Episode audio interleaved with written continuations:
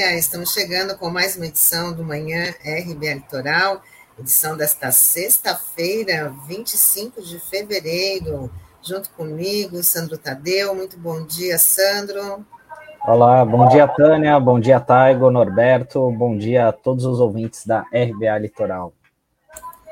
Bom, a gente já começa o nosso giro de notícias falando que o Ministério das Relações Exteriores anunciou ontem que os brasileiros que desejam deixar a Ucrânia devem fazê-lo por conta, conta própria, já que a embaixada brasileira em Kiev não poderia cuidar dos procedimentos.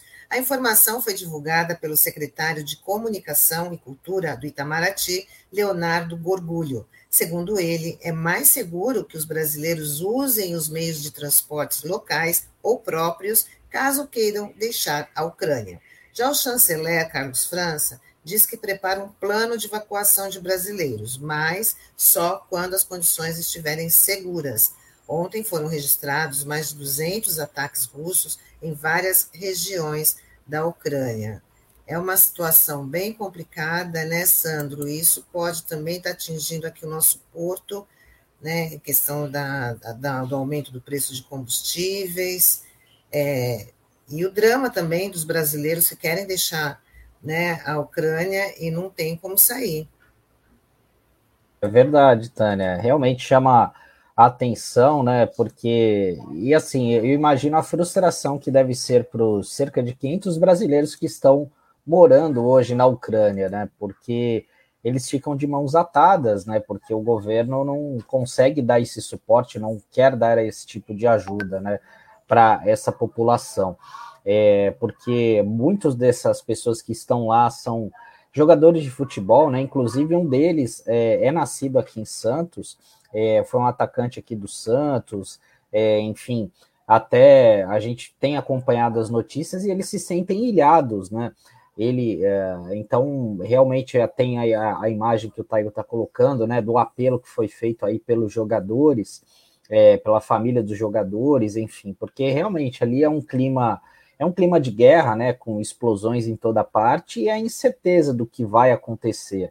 É, e também é, a gente lamenta, por exemplo, os a, a, postura de alguns empresários desses atletas, né, que abandonaram, até porque a gente tem essa informação, a gente que vinha acompanhando essa situação já há alguns dias, era muito provável que isso ocorresse, né? Um conflito em relação a isso. A gente está vendo imagens aí desde ontem, né? Das pessoas tentando é, sair de, de Kiev, né? Que é a capital da Ucrânia, buscando refúgio é, na Polônia, que é um dos países próximos, né? Então realmente chama atenção, até por conta dessa campanha militar russa, né? Que chega agora no segundo dia.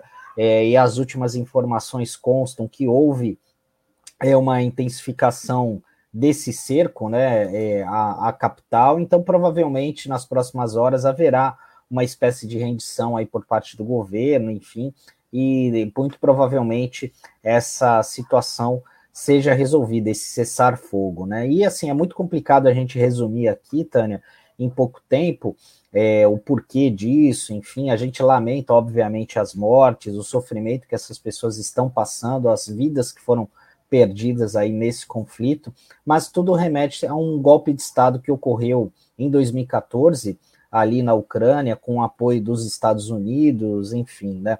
O que acabou resultando na eleição agora recentemente de um humorista, que é uma espécie de Danilo Gentili ali, né? Uma pessoa com caráter conservador, enfim, né, que acaba é, que, que, até, até na, na política, na, na, justificativa tomada pelo governo da Rússia, é para dizendo que essa ação foi necessária para é, para você é, para você tirar o nazismo ali, né? Usou até uma expressão em relação a isso, então chama bastante atenção, né?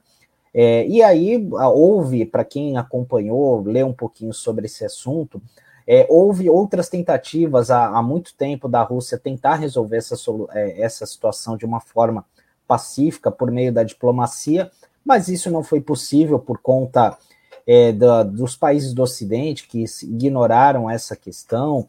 É, o próprio Estados Unidos também não é, não fez ouvir e acabou resultando nessa nessa situação de conflito. E o presidente da Ucrânia até de uma forma desesperada, imaginava que a Europa, os Estados Unidos fossem encaminhar tropas para a Ucrânia, mas isso de fato é, não ocorreu e nem vai ocorrer, até porque a Rússia é uma das principais potências bélicas do mundo, é, só fica atrás dos Estados Unidos, tem é, uma tecnologia muito avançada. Então, se você colocasse tropas estrangeiras na Ucrânia, você avançaria muito o sinal e poderia criar um clima de tensão ainda maior em escala global, né? Então, realmente chama atenção. E a gente vamos ver quais serão os desdobramentos dessa história aí na, nos próximos nos próximos dias, né? Talvez até nas próximas horas, né, Tânia? E também em relação ao governo brasileiro, porque a gente deve se lembrar que logo quando o Bolsonaro teve lá, circulou o um meme que muita gente falando que era verdade, né? Que o Bolsonaro tinha evitado a terceira guerra mundial. E isso acabou colocando o presidente numa verdadeira saia justa, e o Brasil também, né? É, porque ele foi aconselhado a não ir até a Rússia naquele momento. Lá o Bolsonaro deu uma declaração muito sintética dizendo que apoiava a Rússia e colocou a diplomacia brasileira numa verdadeira saia justa que até agora não sabe como sair disso, né? É verdade. E também é, acende o alerta aí para o Porto de Santos, né, em relação aos fretes, né, Sandro, por conta que vai ter aumento aí do, do combustível, né, nessa, essa guerra que não vai passar ilesa pelo Brasil, né? É, exatamente. Ontem a gente já tinha chamado atenção para essa questão, porque é, isso certamente vai impactar no preço internacional do dólar, porque o Brasil hoje é, adota essa, segue essa política internacional. Então, toda vez quando aumenta o, o preço do barril de petróleo no mercado internacional, isso acaba chegando de alguma forma aqui na, nos, no, nos postos brasileiros, né? Então, por isso que é bom os brasileiros se prepararem para um possível aumento da gasolina, né? Enfim, até mesmo do gás de cozinha, porque isso de uma certa forma vai impactar, vai trazer um efeito imediato em relação a essa questão, né, Tânia? Porque assim, às vezes a gente acaba não se importando muito, que ocorre do outro lado do, do planeta e tal, mas muitas dessas decisões, dessas medidas acabam provocando diversos impactos aqui na, no nosso cotidiano, né? E esse é um exemplo claro, né, em relação à questão dos combustíveis. E dando sequência aqui, Tânia, a gente vai falar sobre um projeto muito importante que foi aprovado na Câmara dos Deputados, é porque o Legislativo Federal aprovou o projeto de lei Paulo Gustavo, que institui uma política nacional permanente de fomento à cultura. A previsão é que haja repasses anuais de 3 bilhões de reais da União a estados e municípios para ações nesse setor. A proposta segue agora para o Senado Federal. E, e, essa é uma notícia bastante importante, né? Era um projeto que já vinha sendo comentado, já vinha sendo discutido no, no parlamento, no Congresso Nacional já há algum tempo, e é, é bom a gente sempre lembrar que é, é o projeto ganhou esse, esse nome que é uma homenagem ao ator, o humorista, o apresentador carioca, né, o Paulo Gustavo, que morreu em maio do ano passado, né, por conta da Covid-19, né, ele que ficou é, quase dois meses internado, o Brasil acompanhou ele, era um dos principais humoristas do Brasil, né, estava em evidência, e o Brasil é, lamentou muito a, a morte da a morte dele, ele com dois filhos pequenos, né? Então realmente chama atenção. E essa esse reforço, né, essa ajuda é muito bem-vinda para o setor cultural que segue sendo muito afetado por conta da questão da pandemia, por conta da limitação de shows, de apresentações, enfim, esse setor de entretenimento ainda é, ainda, é, ainda não conseguiu recuperar é, desde o início né, da, da pandemia, foram os primeiros afetados né, por conta dessa situação, e isso vai, de uma certa forma, ajudar é, principalmente os artistas locais aqui da Baixada Santista, enfim, a financiar editais, e isso vai ser muito importante para essa categoria que faz um trabalho essencial, né? A gente sabe o quanto os artistas foram muito foram importantes, ainda são importantes né, durante a pandemia, né? Porque muita gente acabou é, teve uma série de problemas de saúde por conta do isolamento, de ficar em casa, e muitas vezes foi essa ação dos artistas, né, entrando por essa telinha que a gente está falando aqui agora, que fez a diferença e ajudou muito a vida dos, dos brasileiros. É verdade, né, Sandro? A, a arte ela foi a nossa vacina logo no começo da pandemia, que fez a gente conseguir suportar aí todo esse período tenebroso. E como você falou, a, a, o setor cultural foi um dos mais afetados e também vem sendo atacado justamente por quem tem que defender a cultura, que é o secretário é, de Cultura, o Mário Frias, né, que faz de tudo para atacar, para desprestigiar né, a, a nossa classe artística, então é, coloca a ideologia acima dos, do, dos projetos culturais, então a gente está vivendo também um momento muito dramático nessa, na, na área cultural, né, Sandro?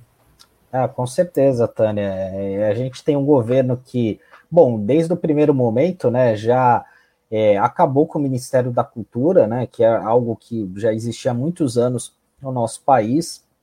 Já houve um enfraquecimento do Ministério da Cultura, enfim, com a da forma como o governo federal lida com essa questão, né? E agora esse projeto é muito importante, que ainda vai passar pelo Senado novamente, né? Porque o projeto ele foi oriundo do Senado. Então, como é um projeto de autoria do Senado e houve modificações na Câmara, agora ele precisa ser votado lá. Então, é, essa ajuda é muito bem-vinda. O governo federal, o governo Bolsonaro, é, sempre fez de tudo para boicotar o setor cultural. É, inclusive, alguns seguidores do presidente foram contra esse projeto, né, justamente por conta é, do nome, né, que levou o do Paulo Gustavo, que o Paulo Gustavo era uma pessoa muito crítica ao governo Bolsonaro, e também é, um aspecto importante, né, é que esse projeto ele traz apoio, é, prevê uma reserva de recursos para apoiar cineclubes, realização de festivais de audiovisual e até mesmo para manutenção de obras, acervos e observatórios ligados a essa área do audiovisual, né? Então são avanços importantes, né, que, que vai certamente ajudar muito o setor cultural no, nos mais, em, em, todos os, em todas as áreas, né. É, o governo não quer dar incentivo à cultura, mas a situação é diferente já com o cartão corporativo. A comissão do Senado quer que a presidência da República revele despesas pagas com o cartão corporativo. O requerimento foi baseado em uma reportagem do jornal Globo que mostrou que desde o início da gestão de Bolsonaro até dezembro de 2021, o presidente gastou quase 30 milhões de reais com o cartão corporativo. O valor é 18,8% maior que o montante gasto no, nos governos anteriores, divididos entre Michel Temer e Dilma Rousseff. Não quer apoiar a cultura, mas faz esse gasto aí às escondidas, pedindo sigilo, nada de transparência, né, Sandro? É, realmente, Tânia, isso chama bastante atenção. Até foi divulgado nessa semana é, daquela viagem do começo do ano, né, que ele fez em algumas. Ele esteve aqui na Baixada Santista e posteriormente foi para Santa Catarina, onde ficou alguns dias por lá. E os dados, por meio do portal da transparência, por meio da lei de acesso à informação, foi divulgado que aquela viagem ao Bolsonaro custou, custou cerca de 900 mil reais, né? Então, é, a, a, é, é um absurdo, né, que esse tipo de situação precise é, ser divulgada, né, precise, é, não haja uma transparência nesse sentido. E, a, e provavelmente uma quantia nesse, dessa, desse gasto, né, vai ser utilizada agora novamente pelo Bolsonaro, né, até porque a gente está à véspera aí do, do carnaval e já há notícias que o Bolsonaro deve passar alguns dias aqui na Baixada do Santista, onde ele normalmente fica aqui no Forte dos Andradas. Né? E mais uma vez ele vai ficar por aqui, fazer os seus passeios de jet ski, ir à Fortaleza do Itaipu em Praia Grande, enfim, né? E tudo isso é, é gasto público, né? Para passeando por aqui com seguranças, enfim. E agora essa proposta, né, esse requerimento aí do senador Fabiano Contarato, que agora está no PT, ele que é um senador capixaba, é, que ele que venha criticando essa questão da falta de transparência nos gastos do cartão corporativo, né? É, e aí é, chama bastante atenção porque ele pede o detalhamento do nome, do CPF de quem utilizou, quem que foi o responsável pelo gasto, é, o nome e o CNPJ de quem foi favorecido com esse cartão, né? Então é muito importante, né, que haja essa transparência em relação aos gastos públicos, né? Até porque é, o, são, os impostos são custeados pela sociedade brasileira, né? Então realmente é mais do que necessário haver esse detalha, detalhamento dos gastos, né? E que isso seja de fato de conhecimento público. É o meu dinheiro, é o seu dinheiro, é o dinheiro do contribuinte, né, Sandro? Isso já teria que ser de praxe, né? Teria que efetivar uma medida como essa e não ter o direito a propor um sigilo, né? Escondendo aí essas despesas que a gente assistiu, né? Que a gente vem assistindo, que ele faz motociata, tira férias, né? Se exibindo de, de jet ski, e a gente tem que saber onde que é gasto, né? Ah, sim. Os gestores hoje, é, a gente está numa nova era, né, Tânia? É, a transparência ela é mais é uma obrigação e deve ser algo que precisa ser incorporado aos planos de governo, até mesmo durante a campanha eleitoral, né? Já se foi o tempo daquela coisa de você querer fazer caixa 2, enfim, né? É, que acaba sendo uma irregularidade mas você tem que ter transparência total, né? Desde o período da campanha, porque você ali precisa discriminar os gastos, até mesmo na prestação de contas é, do, dos candidatos, na hora de você colocar a sua declaração de bens, algumas coisas acabam chamando atenção e, e há algumas distorções, como por exemplo, eu lembro de um determinado candidato a prefeito aqui da região onde ele declarava ter um imóvel no centro de Santos e o valor era dois reais, três reais, algo do tipo assim, era uma quantidade irrisória, mas é por conta das conversões, enfim, e era o valor que aparece na prestação de contas ali na desculpe, na declaração da Receita Federal, né? Então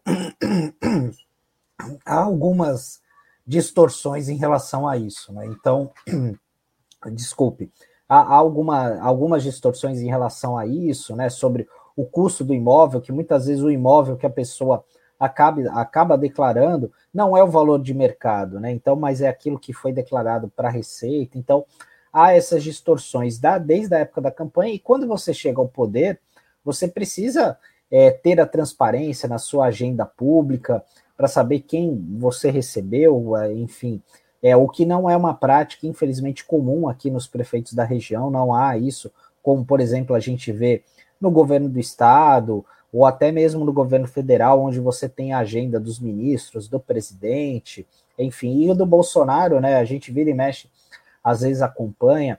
Aqui ele fala que tem o dia cansado, que nem essa semana, né? Na posse do Edson Fachin, e o último compromisso dele era às 5 horas da tarde, né? Então, começou às 10 e terminou às 5. É uma agenda muito cheia, né? Muitos trabalhos pela frente. Por isso que justifica ele vir aqui para o Guarujá, né?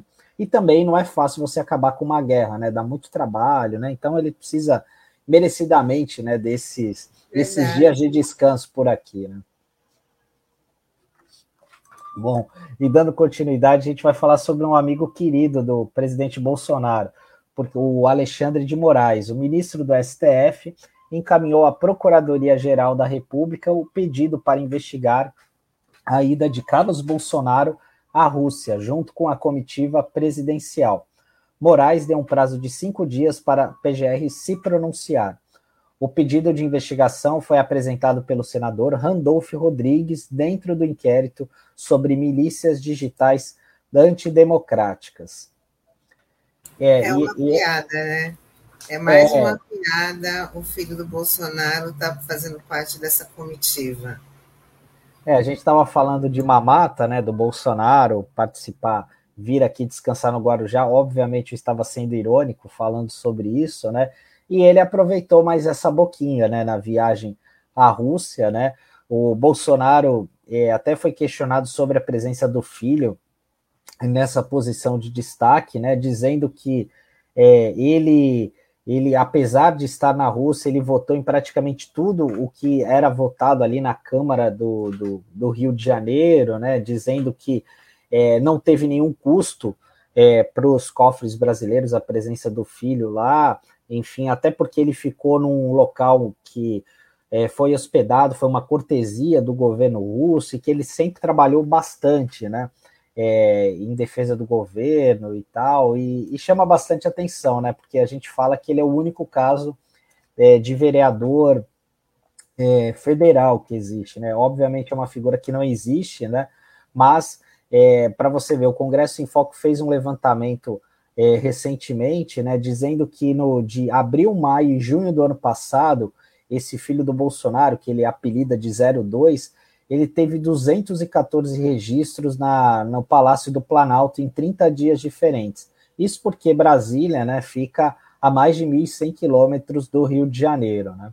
Então, chama atenção em relação a isso. E outra coisa também que nesse requerimento do Randolph, ele pede é, a investigação do, da ida do um dos assessores do presidente, que é o Tércio Arnaud, que é, ele é um dos, uma das pessoas suspeitas de integrar aquele chamado gabinete do ódio, né? Então, é, existe a suspeita, né, que tanto ele como Carlos Bolsonaro possam ter ido, a, ter ido à Rússia para obterem algumas informações a respeito do Telegram, que é um aplicativo que foi é que foi criado na Rússia, né, e tem sido alvo aí de muitos questionamentos por parte do Tribunal Superior Eleitoral, né, porque é, muitas notícias falsas ter, é, estariam sendo utilizadas, né, encaminhadas por esses grupos do Telegram, e até o momento, né, o Tribunal Superior Eleitoral é, tem tido uma dificuldade muito grande de estabelecer um diálogo com essa plataforma. Aliás, diálogo nenhum, né, porque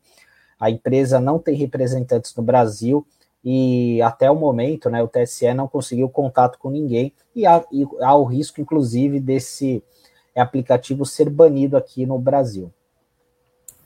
Bom, é isso aí. Para encerrar nossa parte de notas aqui, mais uma vez o Senado adiou a votação de projetos que tratam do combustíveis. O presidente da Casa, Rodrigo Pacheco, agendou a análise para depois do Carnaval. A relatoria dos, dos projetos é do senador Jean Paul Prates. O Sandro, é, então, eles adiaram presidente da Casa, Rodrigo Pacheco, ele adiou nessa votação antes de é, confirmar ali o conflito com, da Rússia atacando a Ucrânia. Então, eu acho que isso também, na semana que vem, esse, essa guerra também deve estar na pauta dessa discussão, né?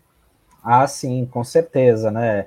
É, e, e essa medida, Tânia, que está sendo é, defendida aí pelo, é, pelo senador Jean Paul Prats, do PT, na verdade, acaba sendo um paliativo, né? E, e assim, é um assunto bastante complexo que exige é que as pessoas se debrucem de fato para saber as consequências em relação a isso, porque a, a, a, ideia né, do, desse senador do PT é que haja uma cobrança única é, do, esse, do SMS, né?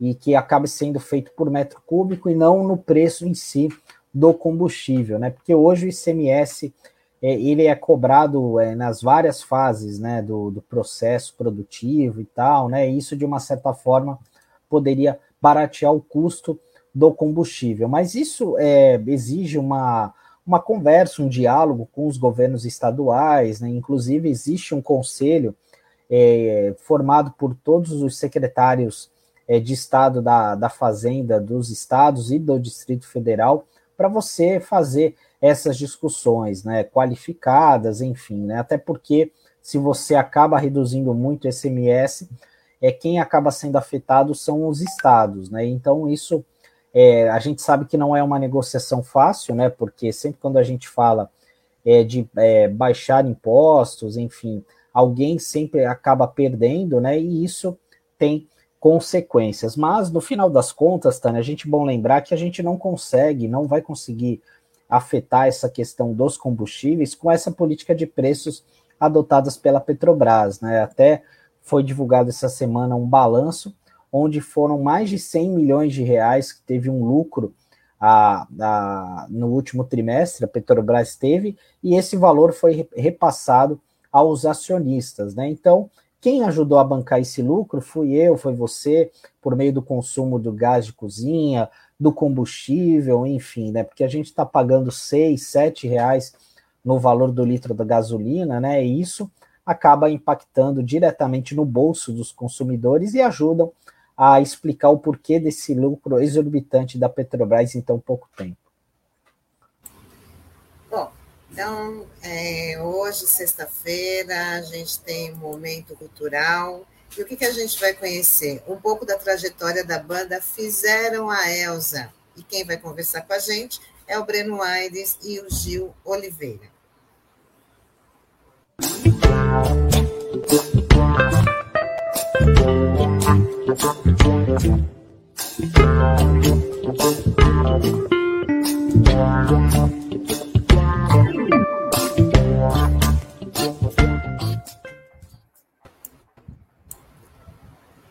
Olá, Breno, Gil, tudo bem? Sejam bem-vindos aqui no nosso Manhã RBA Litoral.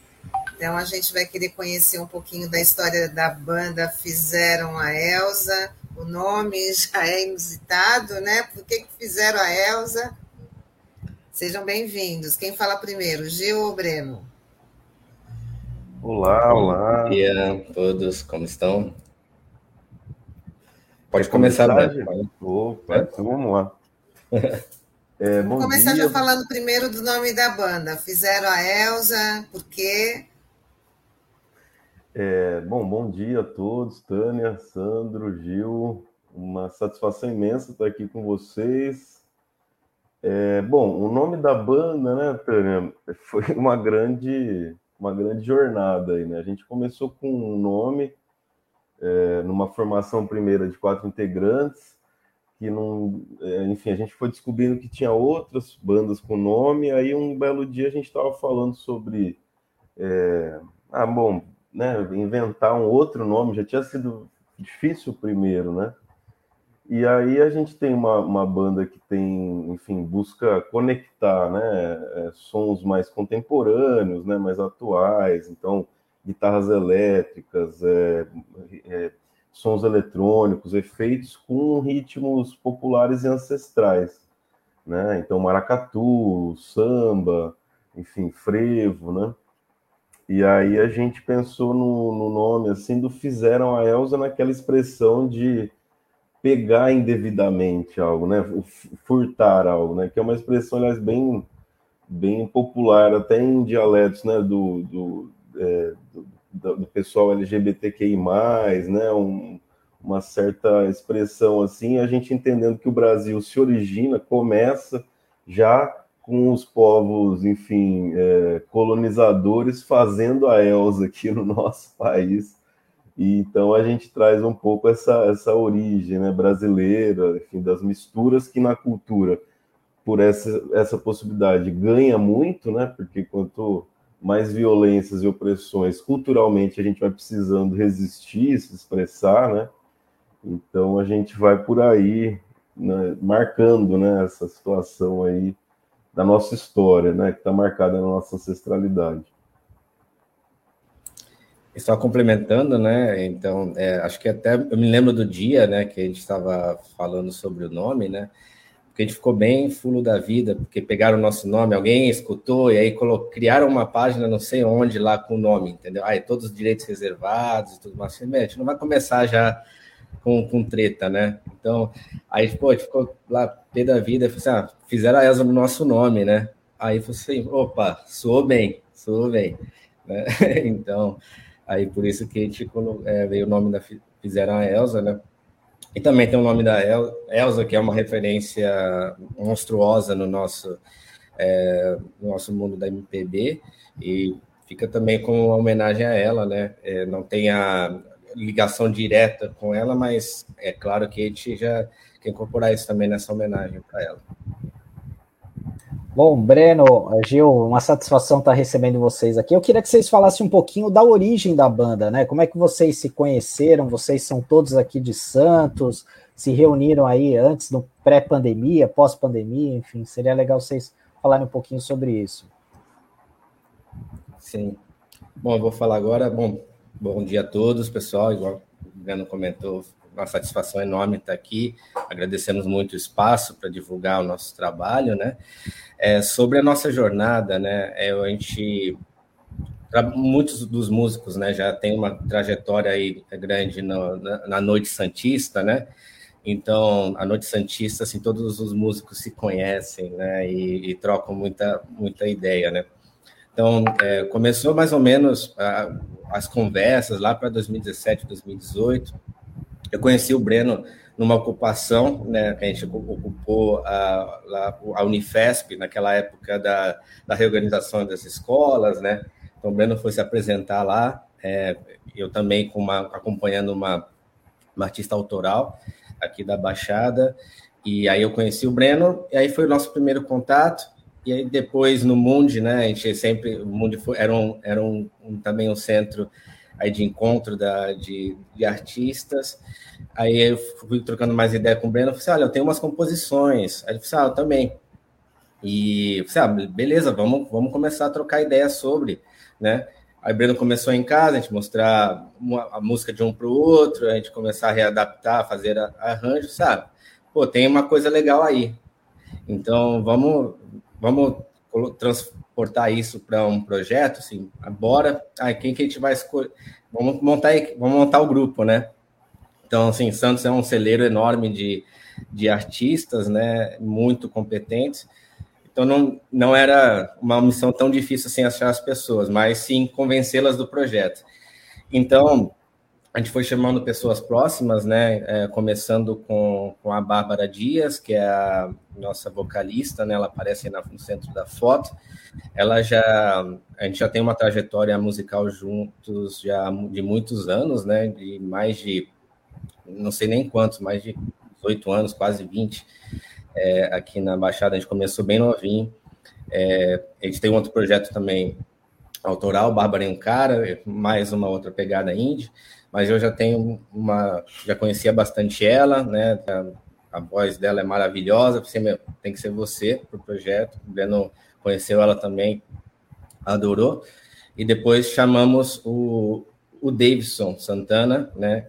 Que é um, é um contramestre de Maracatu, ele vem lá de Recife, uma pessoa de um coração imenso, é, muito, muito competente, tem uma cultura é, sem tamanho. Né? Ele nasceu nas nações de Maracatu, lá do, do Pina, do, do, Porto Rico, e da nação é, da, da, mestra Joana, o Encanto do Pina.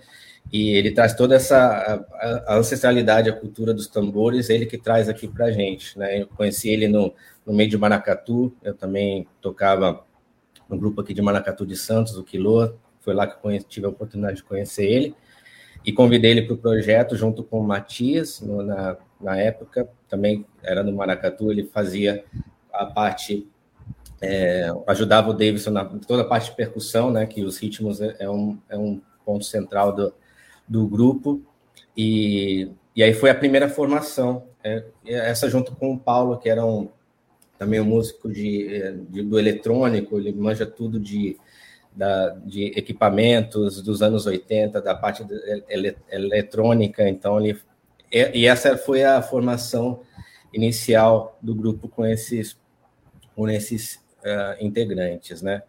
E aí veio a pandemia, né? A gente estava pronto já para, ah, vamos, a gente já tem as músicas aqui, a gente estava pronto para começar a fazer os trabalhos, aí chegou a pandemia para arrefecer um pouco, né? Mas aí a gente não parou por aí, dar uma pausa para a gente comentar também outras coisas. É isso que eu queria que o, que o Breno continuasse, porque a pandemia ele exigiu aí vários, né, vários recursos para as pessoas poderem sobreviver. Então, eu queria saber como é que foi aí os desafios para vocês se manterem ensaiando, compondo, se vendo, tudo bem que tem a internet, né? Mas tem a, ficou mais fácil. Mas como é que foi aí? Quais foram os maiores desafios do grupo? É, de fato foi um, acho que, né, em todos os sentidos, né, Tânia, Sandro, um baque, né, essa coisa da pandemia a, sorte, e não tão sorte, porque a gente trabalhou muito para isso já com essa primeira formação, né? E aí veio como fruto, né? Foi a gente conseguir é, ser contemplado com o edital da Facult, né, da Secult aqui de Santos. Isso, querendo ou não, apesar né, de não ser um grande recurso, mas já era algo para a gente começar a pensar em gravar as músicas, né, que é o que a gente já vai, é, que vai, de fato, na pandemia dando um gás. Né? Então, a gente, é, digamos, entra na pandemia com esse, essa tarefa do projeto. Então, vai, foi um desafio a gente falar com produtores, músicos, fazer isso né, as gravações, né? Então a gente começou meio é, de um jeito assim, não tinha ainda feito shows, né? Mas já estava fazendo o processo da gravação do disco, processo meio inverso, assim. E aí nesse momento, né, a gente começa a se articular com músicos, é, pessoas aqui de Santos, começa a montar, né? O Gil também aí na produção dos, dos, das músicas, junto com o Gustavo, que é um parceiro, e a gente foi pela internet trocando coisas. Então foi feito meio nesse modo à distância, assim, né? A gente gravou aqui, teve músicos de Santos da Baixada que participaram, mas enfim, foi uma troca mesmo que a internet ajudou muito, assim.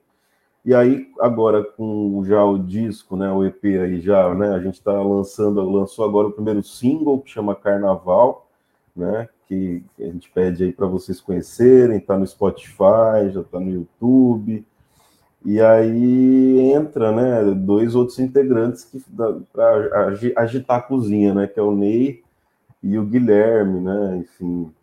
E aí agora a gente está com esse time aí para fazer os shows e tal, mas foi esse foi essa coisa meio contraditória, assim, a gente tinha a possibilidade de recursos, né, ao mesmo tempo a distância e um com os outros, né, foi um grande desafio.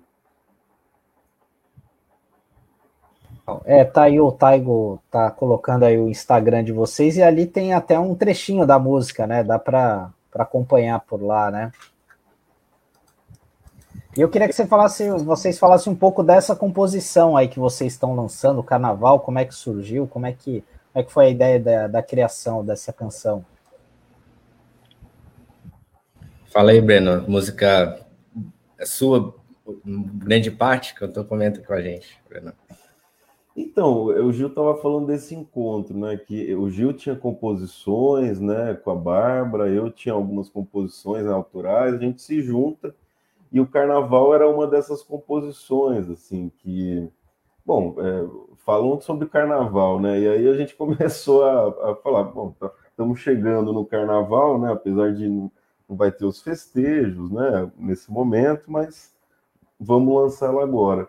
E é uma canção que fala, enfim, é, do modo bem festivo, né, com altos e baixos, que tem a ver com o carnaval, né, do início e vai caindo, né, é, e aí traz elementos principalmente da, da diversidade, que é o carnaval, é, também, né, das questões, assim, mais críticas da nossa sociedade. Então todo mundo se junta, né, é legal, mas depois aí volta todo aquele aquela estrutura social já bem estabelecida, né? As pessoas, enfim.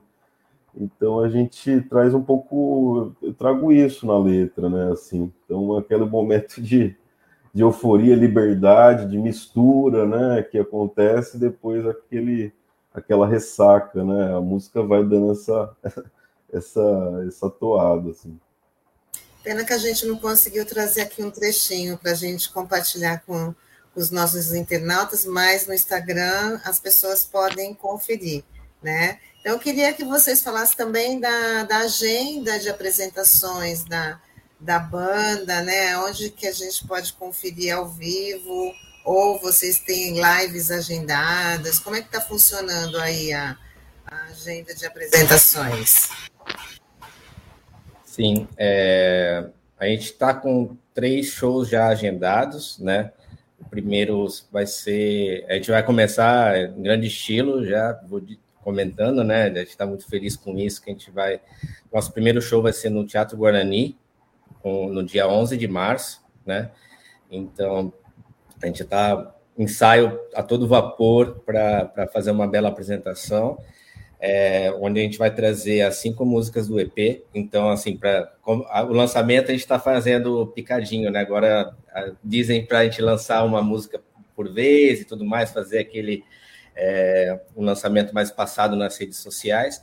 mas para quem quer o spoiler das outras músicas que estão excelentes, eu recomendo muito que, que, que as pessoas compareçam no show no dia 11 de março lá no, é, no Teatro Guarani, que vai ser nossa estreia, vai ser o nosso primeiro show oficial. É, então a gente está com muita expectativa para essa primeira apresentação. E além desse, que, que, que, é um grande marco, a gente tem mais duas outras apresentações é, já agendadas também para o mês de março, uma no, na Lagoa da Saudade, a gente está fechando a data ainda, mas na, na, lá no Morro da Nova Sintra, e também no Centro Cultural da, da Zona Noroeste. Então, essas são as apresentações que nós temos agendadas é, aí para o mês de março. Ô Gil, para esse é, essa participação de vocês no Teatro Guarani, essa apresentação de vocês já está com ingresso à venda? Onde é possível obtê-los? A gente vai começar logo, logo a, a, divulgação, né? Essa semana, nosso single saiu agora na sexta-feira, né? Passada, né? Então hoje completa sete dias do, do lançamento, a nossa estreia na, nas, é, no, na internet. E agora, passa, nessa próxima semana, a gente vai começar com a divulgação é, dos links para a obtenção do, dos ingressos. As apresentações, as apresentações serão gratuitas tá? Elas são parte também da, da contrapartida do, da, do edital que a gente foi contemplado. Então, uh, é gratuito, é, por isso que a gente comenta bastante que é importante a, a presença aí de quem curtir o tipo de som, quem curtir mistura missões ancestrais com tambores, com, com, com o universo mais pop rock. É, a gente convida bastante para que participem dessas apresentações e sigam a gente. A gente vai publicar detalhes nas redes sociais na próxima semana. É, reforçando que o Instagram de vocês já estão aqui, já está aqui na nossa telinha, então para as pessoas poderem já ir, eu já vou seguir, já vou daqui a quando terminar aqui, já vou começar a seguir. Eu queria a opinião de vocês, porque ontem teve uma, uma importante aprovação no, no, no, na Câmara dos Deputados, que é sobre a lei Paulo Gustavo de fomento à cultura. Né? Eu queria que vocês, é, queria saber a opinião de vocês sobre esse, esse, esse, esse, tipo de incentivo no momento que a gente tem um governo que faz de tudo para atacar o setor cultural, um dos setores mais afetados é, pela pandemia e que agora tem também todo esse desprestígio por parte do governo. Então, é importante essa, essa lei, esse incentivo ser aprovado, tudo bem que ainda depende do Senado, né? Mas eu queria saber a opinião de vocês. É, bom, acho que é um, é um movimento né, de luta, acho que né, chega essa, essa, essas aprovações, né? Teve o Aldir Blanc, teve aqui né, o prêmio Célio Nori, aqui né, mais especificamente da política municipal, e a Lei Paulo Gustavo é, é uma vitória, assim, né? A gente espera que seja aprovado, né? Para movimentar recursos para um setor que, né, como você mesmo disse, né, sofreu muito, assim. A gente e alguns outros integrantes da banda, a gente tem um, um, um certo privilégio de trabalhar com outras coisas, conseguir, digamos, sobreviver por outras, é, enfim, outras atuações aí mas alguns dos nossos colegas que inclusive estão na banda vivem da arte, da cultura, né? Se dão aula, tocam, né? Somente essa essa é a fonte de renda. Então a gente viu, né, amigos muito próximos sofrendo muito nesses momentos, né? De fato com uma precariedade, aliás, é uma precariedade que já é um tanto, né, realidade, né, no, no, sobre o setor de arte e cultura, como se fosse algo supérfluo, né, cultura eh, não é né, prioridade, né, mas aí com esse momento, né, desse governo, né, que acho que a gente volta, né, no tempo, né, assim, com muita muito descaso, né, enfim, não precisa nem comentar, né, estava vendo vocês aqui falando antes, né, sobre os acontecimentos, as notas, né, e de fato é uma vitória, é um ganho, né, acho que é um, é um marco, né, espero que, de, que seja aprovado no Senado e que chegue é, para os artistas, principalmente, enfim, as é, minorias, entre aspas, né, do setor artístico, né, as artes periféricas e quem está mais precisando, né. Muito necessário. Olha, o nosso super editor, ele conseguiu tirar lá do Instagram um trechinho aí da música, Né? Eu acho que seria legal a gente colocar agora, até para vocês depois comentarem, e a gente já ter aqui uma degustação do que é fizeram a Elsa, né? Bom, legal. Acho que ele já vai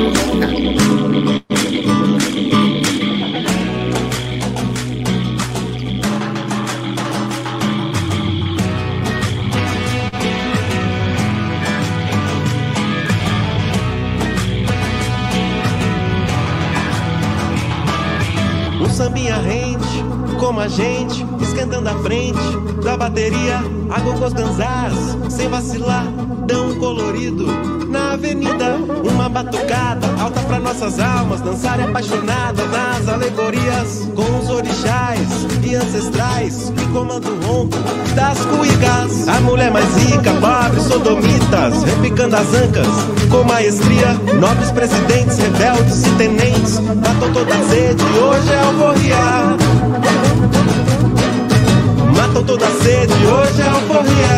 Venha, minha gente, pra esse samba quente, venha carnaval. Se misture, beba, pule grite, porque logo volta tudo ao normal.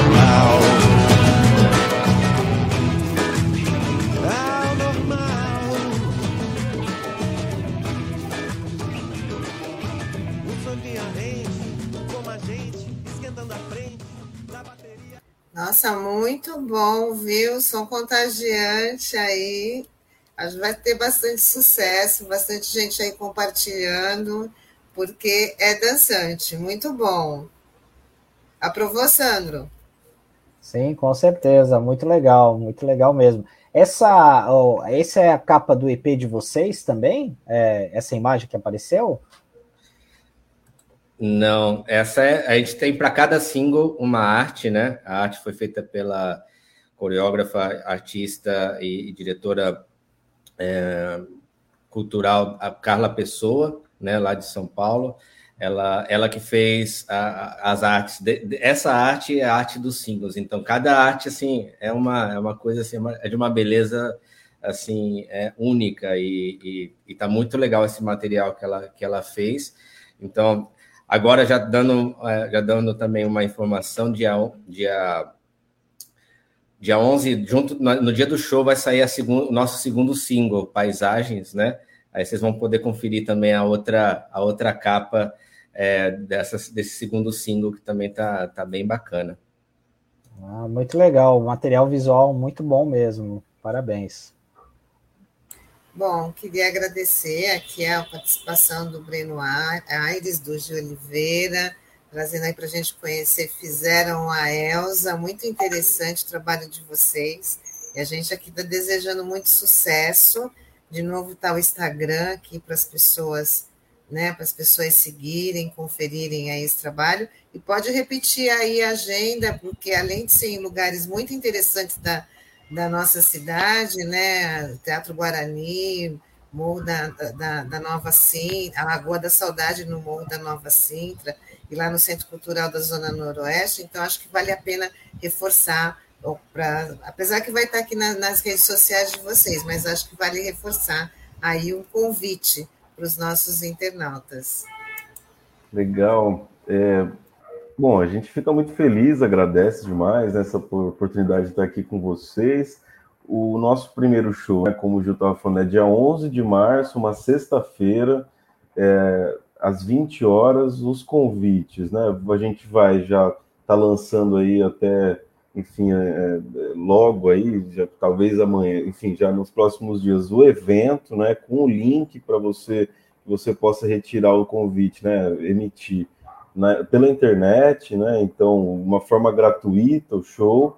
A gente tem outras duas datas, né, que estão aí é, já que vão ser também em março, né, pós 11 de março, nos próximos finais de semana. A gente está numa definição se vai ser sexta ou sábado ainda essas outras datas na Zona Noroeste, né, no Centro Cultural e no Morro Nova Sintra, na, na Lagoa da Saudade. Então, a gente também vai lançar dois eventos, né? Um relacionado ao teatro né, Guarani e o outro relacionado a esses dois shows, né? que, aliás, a gente tem que agradecer muito quem está produzindo os shows, o Jefferson, o Carcará e tantos outros parceiros aí, estúdio, João, enfim, amigos aí. E, e, espero vocês lá, acompanhem nossa, nosso Instagram, as coisas, né? Hoje é, é muito Instagram, né? Ajuda a gente a divulgar os, os materiais, datas, enfim. E aí segue a gente lá, curte, compartilha, página do YouTube também fizeram a Elsa, que isso ajuda demais hoje, assim, né? Qualquer artista profissional, então. Isso. E só um comentário também dos créditos, né? As fotos que vocês estavam apresentando da banda, né? Foram tiradas pelo Jefferson e agência Pineal.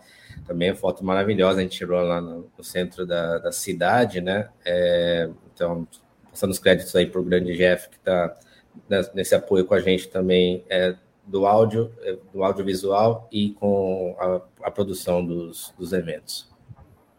Tá muito, estão muito bonitas mesmo as fotos no centro histórico, não é?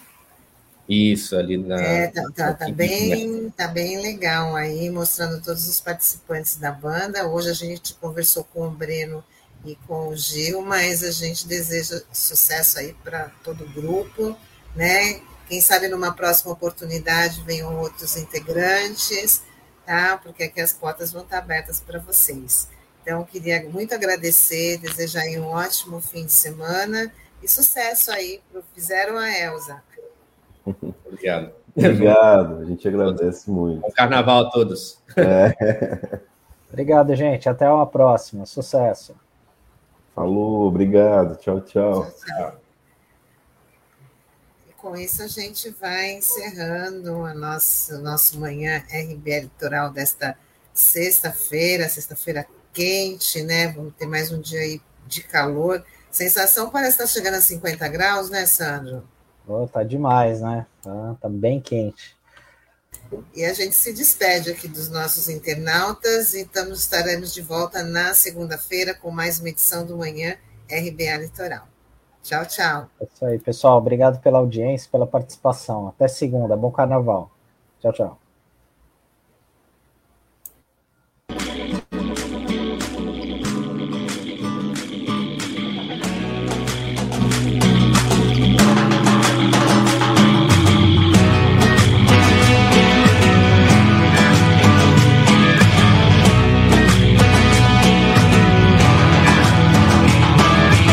Sambinha rente, como a gente, esquentando a frente da bateria, água com os ganzás, sem vacilar, tão colorido. Na avenida, uma batucada alta para nossas almas, dançar apaixonada nas alegorias, com os orixás e ancestrais, que comandam o ronco das cuicas, a mulher mais rica, pobre, sodomitas, repicando as ancas, com maestria, nobres presidentes, rebeldes e tenentes, matou toda a sede, hoje é alforria.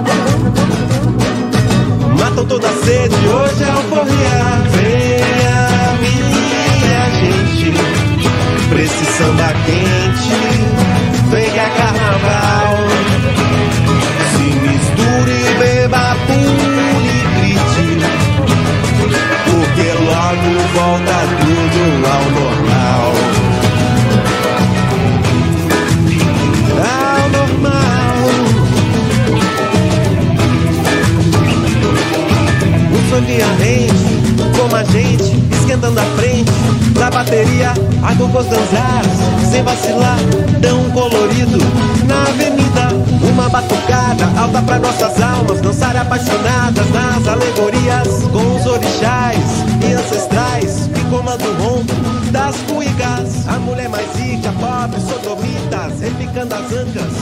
Maestria, nobres presidentes, rebeldes e tenentes, matam toda a sede, hoje é alforria.